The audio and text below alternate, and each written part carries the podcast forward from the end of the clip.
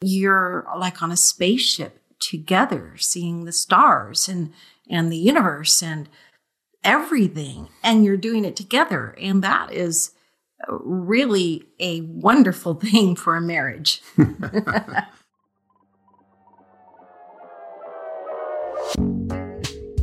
this is Field Tripping, a podcast dedicated to exploring psychedelic experiences and their ability to affect our lives.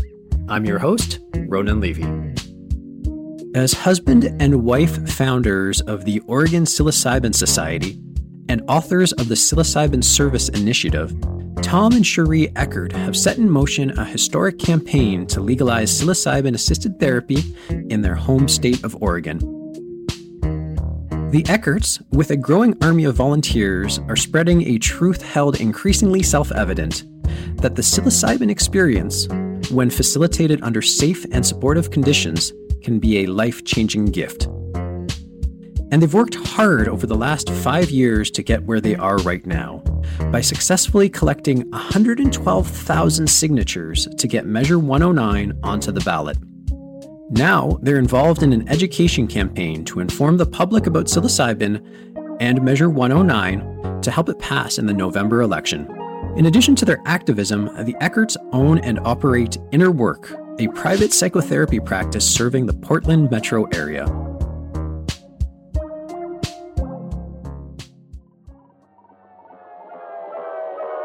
Welcome to Field Tripping, Sheri and Tom. Thank you for the kind words and thank you for your support through this campaign. It means a lot to us. And thank you for what you do, Ronan. We really appreciate you as well and all the work that you're unfolding. Congratulations on all that you're doing.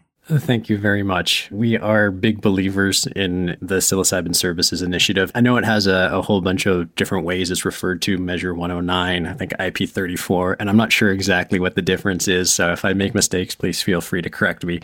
But one thing I would love to learn is we're right on the cusp. You know, November's just around the corner. The IP 34, Measure 109 is on the ballot, and history is looking very likely to be made in the coming months. But my question to you is how on earth did you guys get to be here? I can't say for myself that I necessarily expected to be in this position, but it certainly does fit a narrative that goes back a ways for me personally, going back to the 1990s in grad school and being a bit disillusioned by the focus there. I was in a doctoral program for clinical psychology the prevailing models, both in psychotherapeutics as well as kind of the movement toward a real pharma driven approach to psychiatry never sat well with me. Not to say that I'm against anything. I think there's a place for medications and kind of brief psychotherapy, surface level type stuff but it was really missing something in my mind. I don't think that those modalities necessarily represent what should be the prevailing modality in terms of mental health care. So I remember back in those days, kind of stepping outside the curriculum and really digging deep into what I thought were orientations that penetrated the human condition. You know, so I started reading a lot of existentialism, the old kind of 19th century philosophies, and then into the psychotherapists who incorporated existential thought. The reason I bring that up is because I think those kind of orientations, humanistic, existential, kind of psycho spiritual orientations, speak to the human condition in a different way. And that was always resonant with me and I have a very different background from Tom. I'm kind of always been a very square person, so very spiritual, but truly square when it comes to exploring drugs and things of that nature. Um, so Tom and I met and we just clicked right away. We just were both very interested in, as Tom was sharing, humanity and the current human condition mentally. And then in 2015, we read The Trip Treatment in the New Yorker by Michael Pollan. And that was the beginning of the beginning. That's like when we actually sat down together, coming together with these different backgrounds and really thought about what we were both wanting to see for our clients in terms of the healing process. And we really took a deep dive into the clinical studies. We really started looking at psilocybin because it's the one that has the most studies and the rigorous science behind it. And we just knew, we knew that this was something that we could bring to Oregonians, bring to our clients that could help them kind of skip over 10 years of talk therapy and just get right down to it. A lot of people have a lot of ambition and they start and then hit the first road bump along the way and, and stop. So, can you give us a little bit more color into what the last five years have looked like? Can't even imagine where you get started with that kind of work, being like, I know we're going to try and challenge the status quo of some of the most entrenched drug policy globally that's funded by probably billions of dollars of US government money. Well, we were really fortunate, Ronan, in that in Oregon we have the Legislative Counsel, and we knew that we could actually bring a ballot, a people's ballot, to the people. So we worked with Salem and the Legislative Counsel in Salem. And initially, the first year, it was just writing the draft. What did we envision?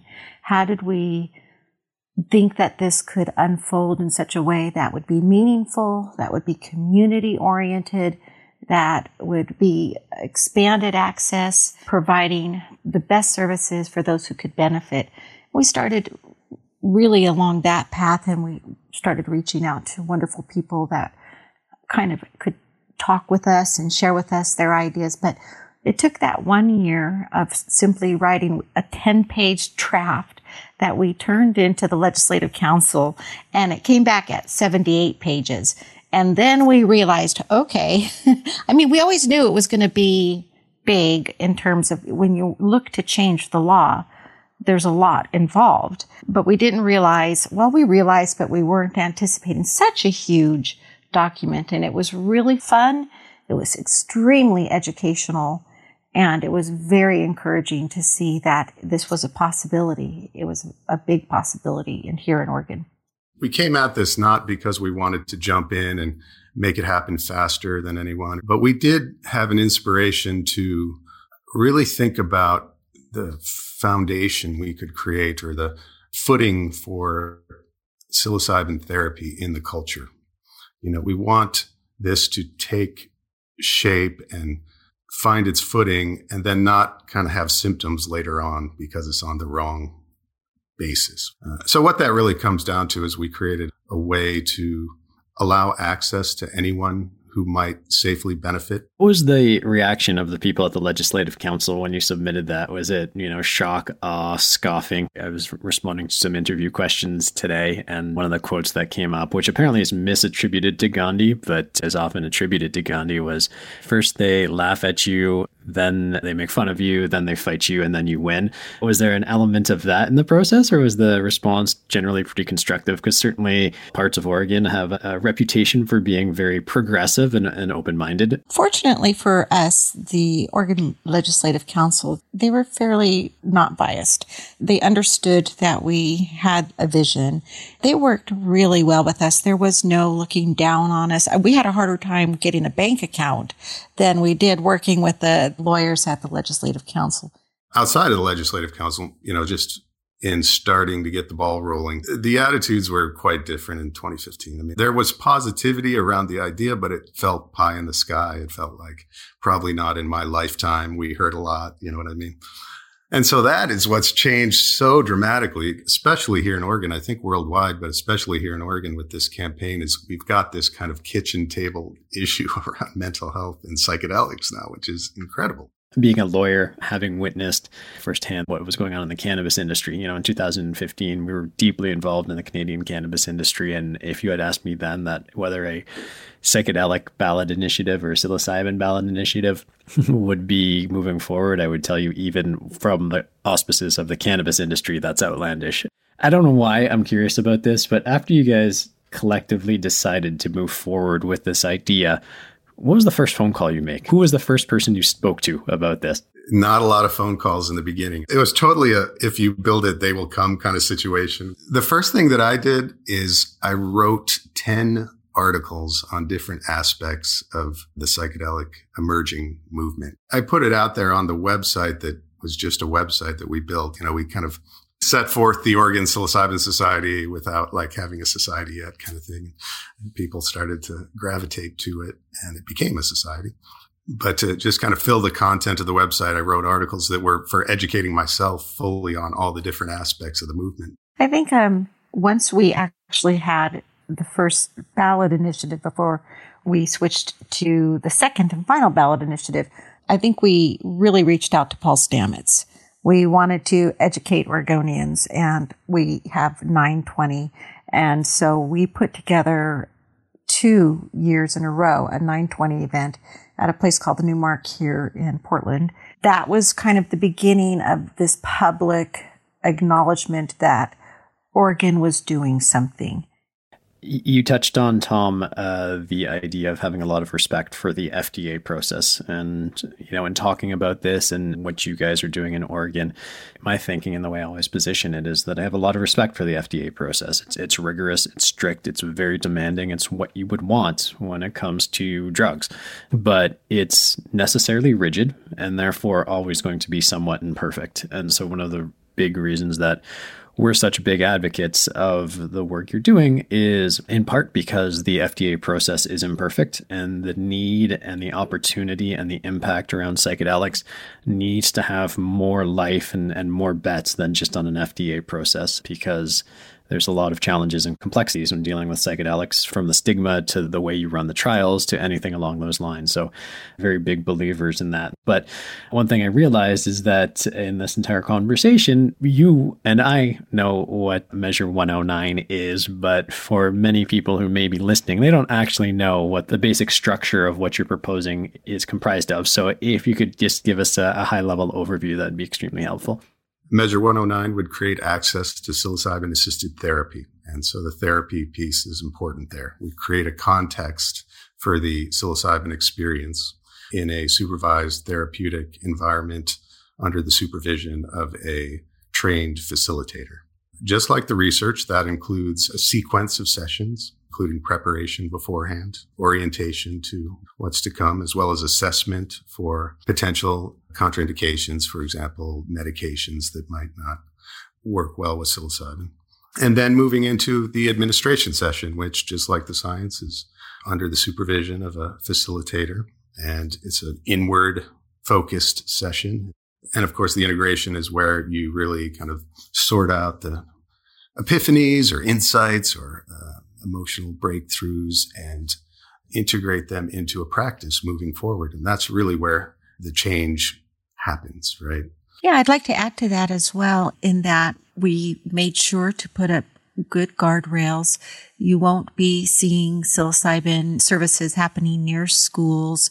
Individuals who partake of, of the services will not be driving themselves home. It's not going to be sold in stores. There will be no marketing of psilocybin. So we wanted to make sure that not only were we offering the services that Tom just explained, but that for those who don't know the fullness of the law, that there is a lot of safety built in. And we were really careful as well to make sure that we wrote into the law some protections against over commercialization, meaning that an individual can have a maximum of five service centers and one production center. And we did that because we do want to see this unfold as a community based service for Oregonians. And we also have a two year implementation period so that we can continue to build on all of the elements that are necessary in order to roll this out in the most safe and the strongest way possible in the year 2023. I was speaking with Rick Doblin the other day, and we were going back and forth. You know, as this industry and, and space emerges, you know, how do you properly qualify people who can lead sessions? Because I'm certainly one of the people who believe that just because you have letters behind your name doesn't mean that you're actually qualified to do the profession. You know, going through an academic setting, particularly in the context of therapy and psychedelic therapy, you know, just because you can pass a test does not make you qualified to actually lead these sessions. And, and so uh, it's one of the things I've been wrestling with is like, how do you strike the balance between ensuring rigor and safety with not excluding people who may be extremely qualified to do this kind of work. Part of the goal of writing this initiative or this measure now is that we wanted to be able to bring the underground workers above ground. And, and to your point, there are many underground workers doing this service already who really are, as you say, they're qualified, they're experienced, but they need to be legitimized. And what this will do is ensure the training that they get is it's standardized training. They'll get the same training that a doctor would get and give them that platform that they can take the exam. And that's why this credentialing is separate than maybe a psychiatrist or, or LPC.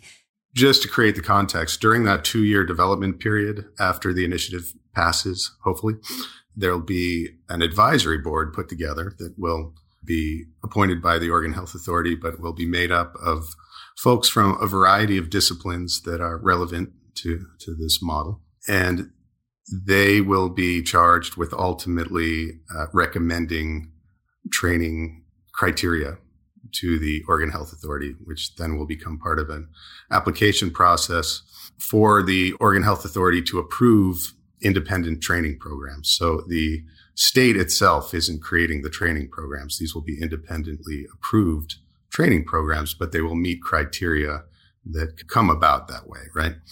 And so that essential training program, which will be intensive. And I think the training is the beating heart of, of really the whole model. So the training programs will be for everyone in the sense that anyone can apply and, and get involved with the training and do the training, whether you're a medical doctor or not. That said, we are also developing an overlay that will bring about a kind of triage aspect to all of this because it's also important that there is a connection in relation to levels of care. So if somebody has significant mental health issues, uh, they should see a provider that has significant mental health background. So the goal, just like you said, is a balance. We're trying to create opportunities for people with the discipline and heart to do this work and the background, uh, whether it's underground or not, to get involved sounds like you guys are very conscious about certainly not replicating maybe some of the mistakes of the cannabis industry, but also not replicating the mistakes of the you know the 1960s. How do we, as a, an industry, as a, as a nascent kind of modality, make sure we don't make those same mistakes, uh, specifically about the 60s? I mean, the cannabis story is still so immediate and still so relevant, and, in some ways probably less interesting. So curious to know your thoughts about how do we avoid you know another Timothy Leary? How do we avoid another Ram Dass? How do we avoid another backlash that sets us back so much? Well, in terms of the Oregon model, the training is so key because we want to really advance that kind of non directive approach to psychedelic facilitation, where there's a lot of work on yourself and how to sit with someone without bringing kind of ego into it and and imposing anything onto this experience. I think that's so important to Sheri and I to protect the sanctity of the experience as belonging to each individual who participates and to simply help people bring out their own healing capacity. And I think preventing the 60s again from taking place is up to people like Tom and I, like you, like all of those who are putting efforts into developing drug policy reform efforts and bringing them to the people that are sensible, that will provide what the people are looking for, which is to have the experience, whether it's for healing or whether it's for personal growth or consciousness expansion. You know, if we present to our culture a viable way of making psilocybin and other plant medicines something that is appropriate for us as a Western culture. Doing this in a smart way, just being aware of the fact that we can land in a bad spot if we aren't careful is starting out in a completely different place. And so I think we're all going into this with a little bit more wisdom this time and a much bigger passion and, and desire to see it unfold into our culture in a way that makes everyone feel comfortable. This is a, a real question, which is like, what is the ethos of our time in, in your mind? Or maybe if you could project out 20 years and look back, the narrative we have of the 1960s, there's a, there's a great book by Chuck Klosterman called But What If We're Wrong? And it basically goes in and tries to ask the question of like, what if all of our fundamental assumptions and beliefs are just wrong, you know, and, and it really gets into the fact that we're terrible at projecting into the future. Throughout history, we always make the wrong bets. But the next generation, two generations down, gets to define what happened in our generation. It's like, you know, the example he gives is that Bach may have not been, you know, such a big composer at the time that Bach was alive, but 200 years hence, we look back and he was one of the greatest composers of all time, or how Moby Dick was panned when it was first published, but now is one of the great American novels. So project out 20 years and look back. What is the narrative that we're weaving right now, or what do you want it to be? certainly speak to what I want it to be, and that would be healing, reconnection, rediscovering our humanity in a way. I think the society reflects the transformational gyrations of the individual human being when you're in the throes of transformation, the first thing that happens is everything feels like it's coming apart, right? And then you enter in this period of anxiety and lack of clarity because the new integration, we don't have the capacity to understand it until we kind of get there. And it's hard to miss that element in our current state of affairs. Uh, of course, there's no guarantee of integration into something beautiful and connected. But that's certainly what I hope for. And that's certainly a role that psychedelic healing itself can play, but also what psychedelics can represent and be a part of representing. Yeah, I think one of the mistakes that we make is that we often don't look back at history when we're envisioning the future. And I think that's a mistake and if we were to look back at the history of psychedelics way before the 50s and 60s and really look back at how these medicines have been used for thousands of years and what the achievements were for the societies that used them and that continue to use them I think your point is, is well taken. And it's one of those things where uh, when I think about what's happening right now is that over the last 50 years, we've made a lot of advances in terms of technology, you know, and, and Einstein's comment about our technology has far exceeded our humanity at this point. But we separated spirit from the rest of the world. You know, we kind of took the physical world as our objective reality, and there is nothing but the objective reality. And uh, Tom, I think this is something, you know, I, I, saw some of your comments about quantum physics and the integration between quantum physics and consciousness and all that kind of stuff. And, you know, I found that super exciting. And uh, how do you look at the, how this integrates with our understanding of quantum physics and, and reality and all that kind of stuff? Well, consciousness is this final mystery, right? We don't understand what we're dealing with here. We know that we have an experience and there's something fundamental about that. And so the question arises, what's the relationship, if any, between consciousness and reality? The observation versus the observed. And that's the kind of subject object split that quantum physics brings into question. So I don't know if I can go too far with that because it's so endlessly mysterious and interesting, and there's much better minds than me to talk about it. But it's certainly an area that seems to come up in relation to the psychedelic experience because your perceptions are so loosened up that you see reality in these marvelously different ways, and you can sense that there is this interplay between your consciousness and what you're seeing. Now, that could all be tied up in your skull and your brain chemistry, but it doesn't feel that way. And it brings up certain questions about the nature of consciousness.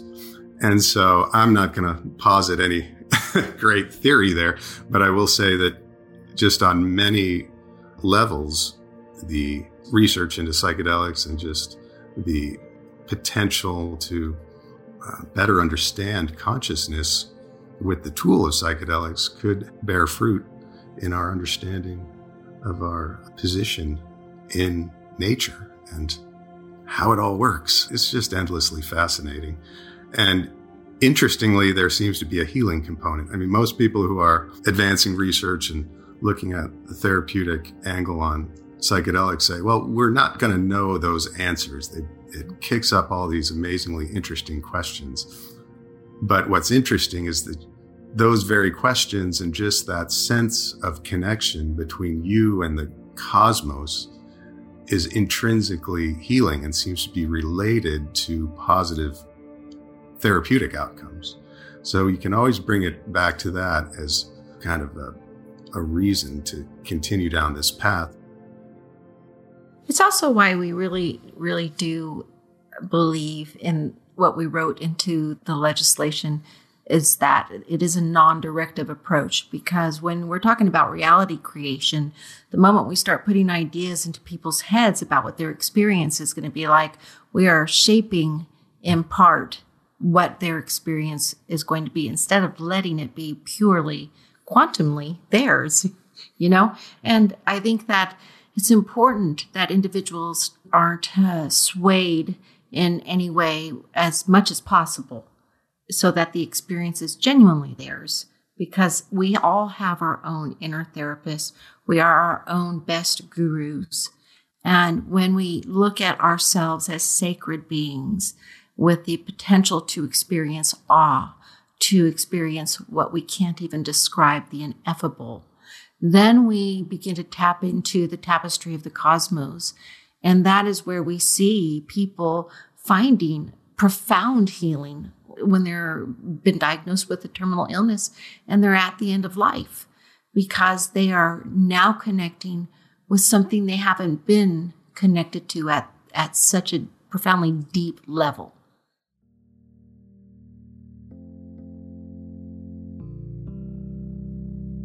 As evidenced by the fact that we can produce and publish a podcast on psychedelics and psychedelic induced trips, it is clear evidence that attitudes towards psychedelics have evolved rapidly over the last few years.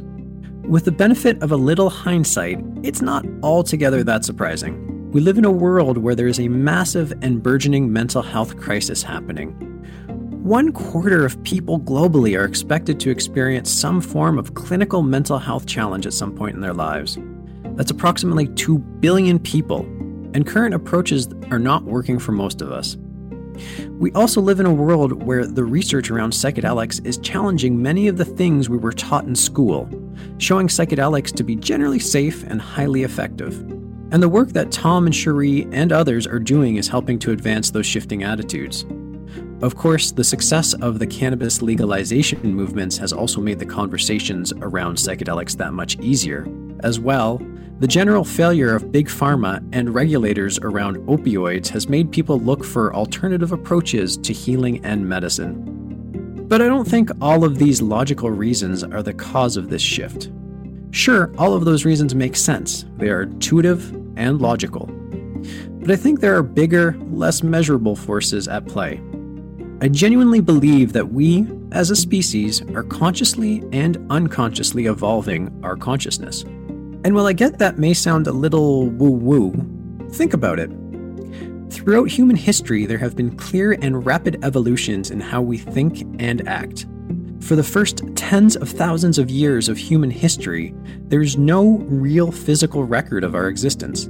Then, almost simultaneously in an evolutionary sense, all of a sudden, culture develops, and we develop the capacity to engineer and build huge monolithic buildings like the pyramids. More recently, Look at how rapidly our attitudes toward war, violence, religion, equality, sex, and drugs have changed. We are evolving our consciousness faster than ever before in history, and I think that's very much at play here.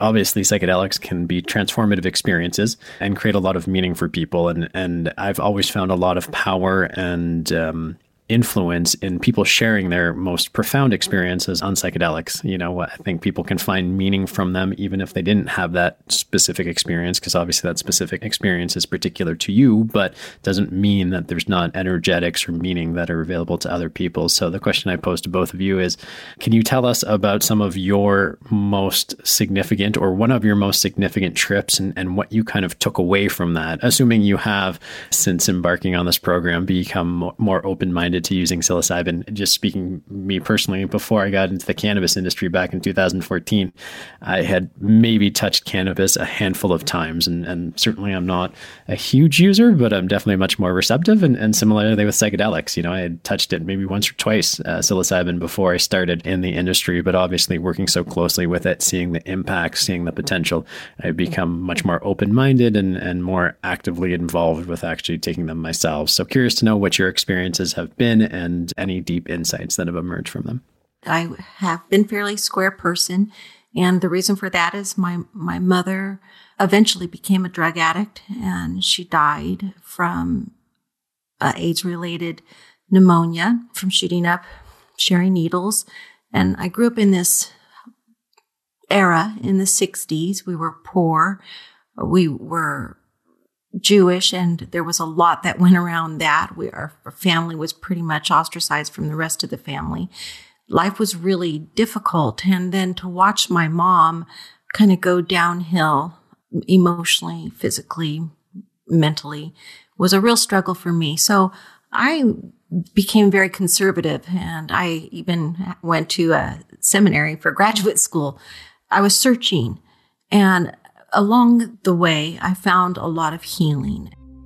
And there's a couple of experiences I had that were not psychedelic experiences that really, really made that healing very strong. But I do remember the most uh, meaningful experience for me was with all of this trauma and this angst that I've experienced from zero to the first time, I guess I was 53, there was a lot in me just in my body. And I remember just sitting on our floor and I was so happy, but my body was crying. I was talking, I had joy, I felt peace and love, but there was this huge release of emotions that were just stuck inside of me and unbeknownst to me, really impacting me you know, impacting the way that I saw the world, the way that I reacted instead of responded, because within me was a lot of memory trauma that needed to come out. And it just came out through tears. And it was phenomenal. It, it was beautiful. And so that's the healing that I experienced with my psilocybin experience. For me, I've been a bit more psychonautic, I suppose, than Sheri in the past. But on the healing tip, I think, well, a couple things come to mind. One is being able to grieve my the loss of my father. In fact, before he died, because he had uh, dementia, Alzheimer's, so I kind of lost him before we lost him physically, and that kind of complicates grieving someone. And I hadn't realized that I was kind of blocked there. And so I had one experience near the end of his life. I didn't know it was near the end. He had been uh, stricken with Alzheimer's for years. And I had an experience where finally the tears just came through and I was bawling. You know, I was grieving my dad, but also just being put in this context of loss in general. Like, just the human condition. I grieved the human condition. It's a tough experience, but I came out so light and rejuvenated and feeling connected and no longer fragmented and just really early on in college when I did it for the first time, I remember just this, of course, a, as a young man, a simpler realization that I now take for granted. But at the time, just realizing that I didn't have to live inside a box, that I could take a less conventional path. I didn't have that freedom mentally before that. I didn't understand that there was kind of a fundamental choice there. And I think that resonates throughout my life. So if I look at it that way, that was formative to my path. I'd like to just add one thing. And when we experience psilocybin together, we are not only connected more profoundly to one another, but we experience the universe together differently. And there's something so amazing about that to be able to be outside of the box together, experiencing something so profoundly different. It's so real that you're like on a spaceship together, seeing the stars and and the universe and everything and you're doing it together and that is really a wonderful thing for a marriage Most people talk about uh, MDMA as being the thing for a marriage, but uh, I could definitely see that. And, and just as you were speaking, what came to me was like, sure, you and I have bantered to some degree back and forth on the impacts of chauvinism and, and the distortion of the masculine and feminine. And what came to me is that yeah, you know, when you're on psilocybin, you're you're feeling more connected. You're more connected to yourself. You're more connected to your planet. And as a woman or as a man, if you're feeling more connected to the opposite sex or gender, you know, I could see how that could fundamentally change your perspective on everything because you're going to see it from a you know more balanced energy. I guess is the way to to say it. Absolutely. I mean, the work that we do with men who have committed crimes of violence against their significant intimate partners, it's really tough work. And I know that having now had my mind, my whole way of being expanded because of psilocybin, that I am able to look at the men that I work with with compassion, with love, with the desire to see them grow and want them to experience the joy and the connection to life that I have and to be able to work through the challenges that Tom and I are faced with every day, that they're faced with, with that knowing that it's going to all unfold exactly as it's supposed to. And so there's so much potential.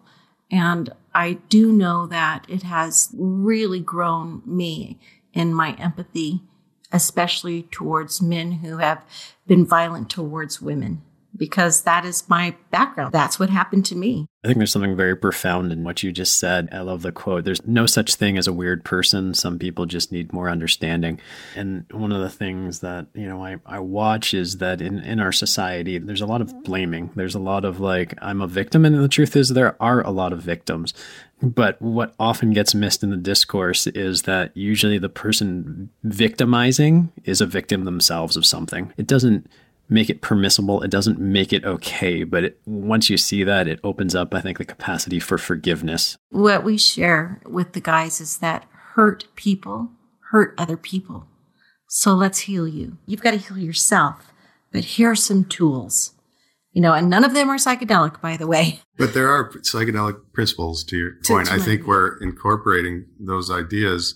And to your point, Ronan, about wholeness, that's really the frame. The word healing comes from the same ancient root as whole. So to heal is to become more whole.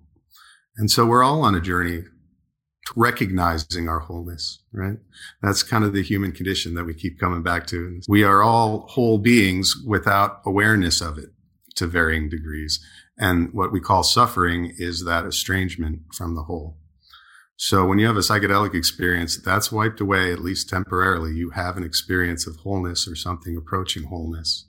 And of course, that fades a little bit, but you have seen the mountaintop, right? You know that it's real. You, you have a sense of a state of being that is beyond your experience and beyond your personal history. It includes it all, but you can have compassion for your plight in this world while recognizing that you are not separate from the cosmos itself. That was really quite profound and quite beautiful. And, and what it sort of brought up for me is that what psychedelics do enable us to step outside of ourselves into a more, however you want to describe it, let's use the words used, which was wholeness. You can feel more whole for a little while. And even if you kind of move back into the normal state, you've now expanded your capacity, right? It's kind of like, it's a very droll example, but it's like lifting weights, right? Like the first time you push past your limit, you can't always do that, but you've set the map, you've broken the boundary, and now you can step through and, and get there again. And, and that's exactly the same thing with psychic healing, which is as soon as you step through, you've now created a wedge where you can step through and open it wider and wider and wider and, and start to expand your ability to step into that next level of wholeness. I can't remember who said it, but he said, once expanded, you can never go back to your original shape. And that is absolutely the work of psychedelics if they're done properly, meaning with intention, good set and setting. I often think about what growth means. Like, how do you operationalize growth? How do you know when you've grown, right? Brings up these ideas like you can access more possibility, is one way to look at it. Freedom seems to be part of growth. The ability to manage situations that you could not manage before because you have a certain flexibility to navigate. So, yeah, I think that in general, mental health has a lot to do with mental flexibility. And psychedelics, from a neuro perspective, even this kind of plasticity idea, that's what's happening here. And it's also why it's not for everybody because some people have kind of too much openness. There's kind of a spectrum of mental health conditions, right? The ones that are on the side of rigidity, depression, addictions, OCD, PTSD, things like that. You're getting caught in rigid mental loops, right? And so the psychedelic experience creates flexibility where there wasn't enough flexibility. Now you could go on the other side of the mental health spectrum and talk about psychosis, where things are not knit together quite enough to be able to function in this world, at least. And so psilocybin only exacerbates that. That's a really interesting perspective. I'd never thought about that, but that's a really great way of conceptualizing psychedelics and the psychedelic experience and, and their applications and benefits and, and, a great way of understanding the risk as well. Two final questions for you. Speaking of stretching, uh, we pose this question to everybody. So we're halfway through a pandemic, let's call it, probably entering another deep phase of this pandemic. And, and some people have described the pandemic as the great pause. You know, it's given all of us time to a large degree, as well as it's forced to the surface a lot of issues, whether it's economic uncertainty and anxiety, whether it's interpersonal uncertainty and anxiety, whether it's isolation. So, wondering if during this period, when taking a break from you know trying to change the world and, and regulations with uh, the work you're doing, if you've found growth during this period and, and in what respect? You know what, COVID, it's a sad pandemic for sure. On top of everything else that's going on in our society. But I have found much growth. I've been forced, so to say, to sit with myself more often because when you're stuck at home, you know, there's only so much that you can do. And you can start overthinking, and that can lead to depression. And we see a lot of that going on right now. But for me, it's been the possibility and the opportunity to sit more with nature to be more in tune with just the birds, you know, sitting in my backyard and watching the trees and looking at all the various shades of color and listening to the same songs sung every night by these two birds that come out and to realize that I'm I live on this really small planet in this very ginormous universe has given me the opportunity to feel more connected to life and to nature and to feel that the sadness like that for humanity to really feel connected to humanity and, and a, a great love for humanity. And at the same time, to really realize Mother Nature's tired. And so perhaps just to have that thought go through my mind is growth. Yeah, kind of on a cognitive, psychological plane. It disrupts our automatic thinking, dismantles our structures that held us. And that's jarring. It provokes anxiety to a degree, but it also creates a recognition and kind of a wake up. And I've noticed that I'm noticing my kind of micro habits and observing myself a little more clearly, which is in a sense kind of frustrating because I'm seeing how automatic I had become.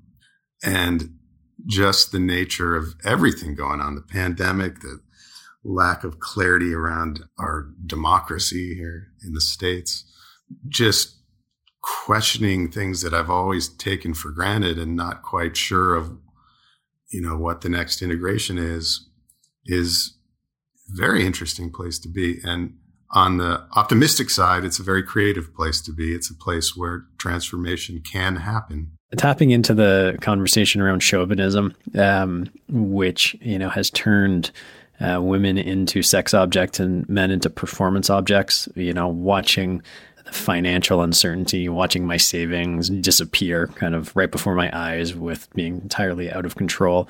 It's really forced me to confront, you know, how I define security, how I define my self-value. You know, if I can't provide for my family, if I can't pay for my house, you know, if I can't put food on the table, am I worthwhile? That's really beautiful, Ronan. One of the things that we work with, with the men that we work with, we have about 120 men in our program and we ask them to sit with their beliefs and ask themselves, why do I believe what I what I believe? Why do I believe that the man must mow the lawn and the woman must do the dishes? And the ability to do what you're doing and what you're exploring and questioning in regards to defining what makes you worthy and what doesn't make you worthy is a beautiful ability. And I love what you just shared because when we all start questioning, is this my belief or is this a belief that was superimposed upon me by society, by my, my family, by my friends, by my church, whatever it may be? Then we begin to see ourselves more genuinely, more transparently, and then we have to sit with that person that we now see gets back to our kind of identification of meaning as being so important. We bring up that idea of that our lives are like narratives, are like stories, and the pages have been written of the past, and you can go back and look at those in memory. But then you turn the page, and suddenly there's a blank page in front of you. You can't necessarily just pick up somewhere else in the story. You have to pick up at the last sentence where that last period was. But other than that, you are free. You are the author that's one of the reasons that I find reality creation as a as a philosophy. You know, you can ignore the science aspects of it, even though there are very many scientific aspects of it. But when you choose that to believe in reality creation, when you choose that you are the author of your own reality, you can never be a victim right? You've chosen everything and you accept that whatever happens to you has been chosen consciously or unconsciously. And and when you accept that, then you can make meaning out of that to, to your point, Tom, right? Of like, why did this happen? What am I going to take from this? Why did I need to experience it? But the other point I wanted to touch on was um, the pages of your book having been written. And my favorite author is a guy named Tom Robbins, who has this magical quote where he says, It's never too late to have a happy childhood. And I think one of the things that's super powerful about psychedelics is that they can take you back back to that childhood and have you re experience that and relive it and see it from a different light and heal it. And so, using the analogy of the book, it's like not only can you write the future on that blank page, you can actually go back and, and not erase the past, but rewrite the meaning and the context. I do have one more question. I've asked this in a number of different ways, so I'm going to have to ask it in a specific way for you. Two to three years hence, the Psilocybin Services Initiative, the program has been launched if there's one person that you would hope to be the first in line to get a psilocybin experience, who would that be?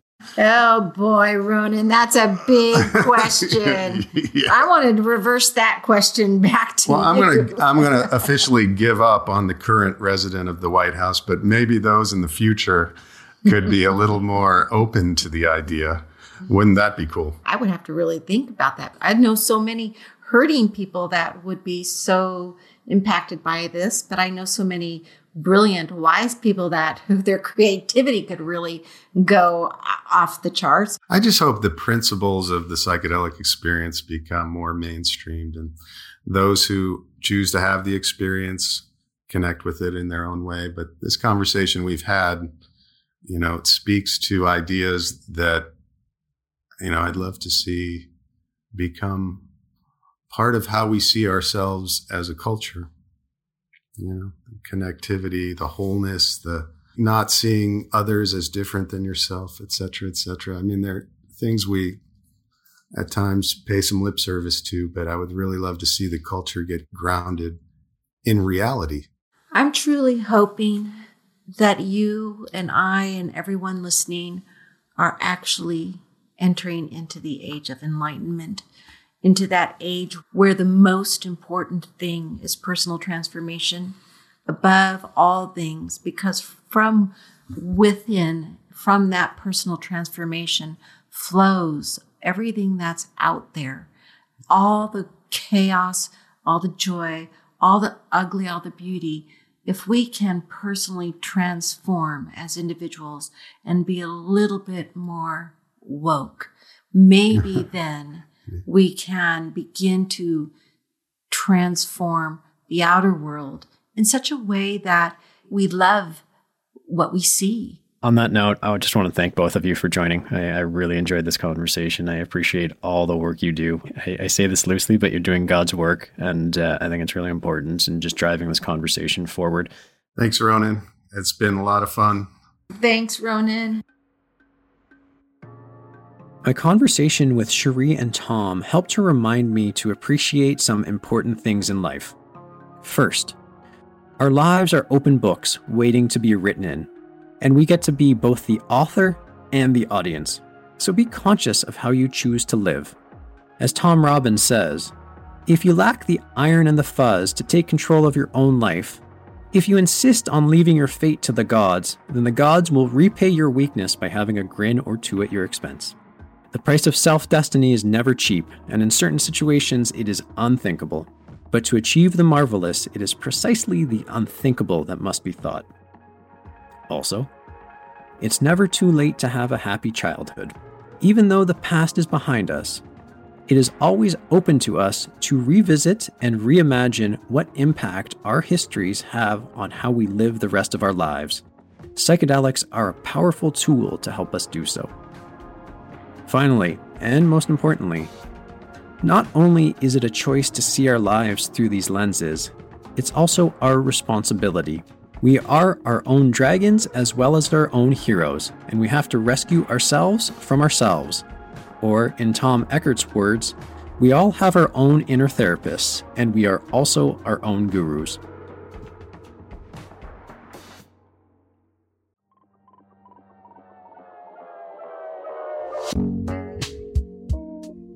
Thank you for listening to Field Tripping, a podcast dedicated to exploring psychedelic experiences and their ability to affect our lives. I'm your host, Ronan Levy. Until next time, stay curious, breathe properly, and remember every day is a field trip if you let it be one. Field Tripping is created by Ronan Levy and produced by Conrad Page. Our researcher is Sharon Bella. Special thanks to Quill, and of course, many thanks to Sheri and Tom for joining me today be sure to check out their Oregon ballot initiative at voteyeson109.org, and we're wishing them the best in early November. Be sure to subscribe to our podcast and sign up for our newsletter at fieldtripping.fm.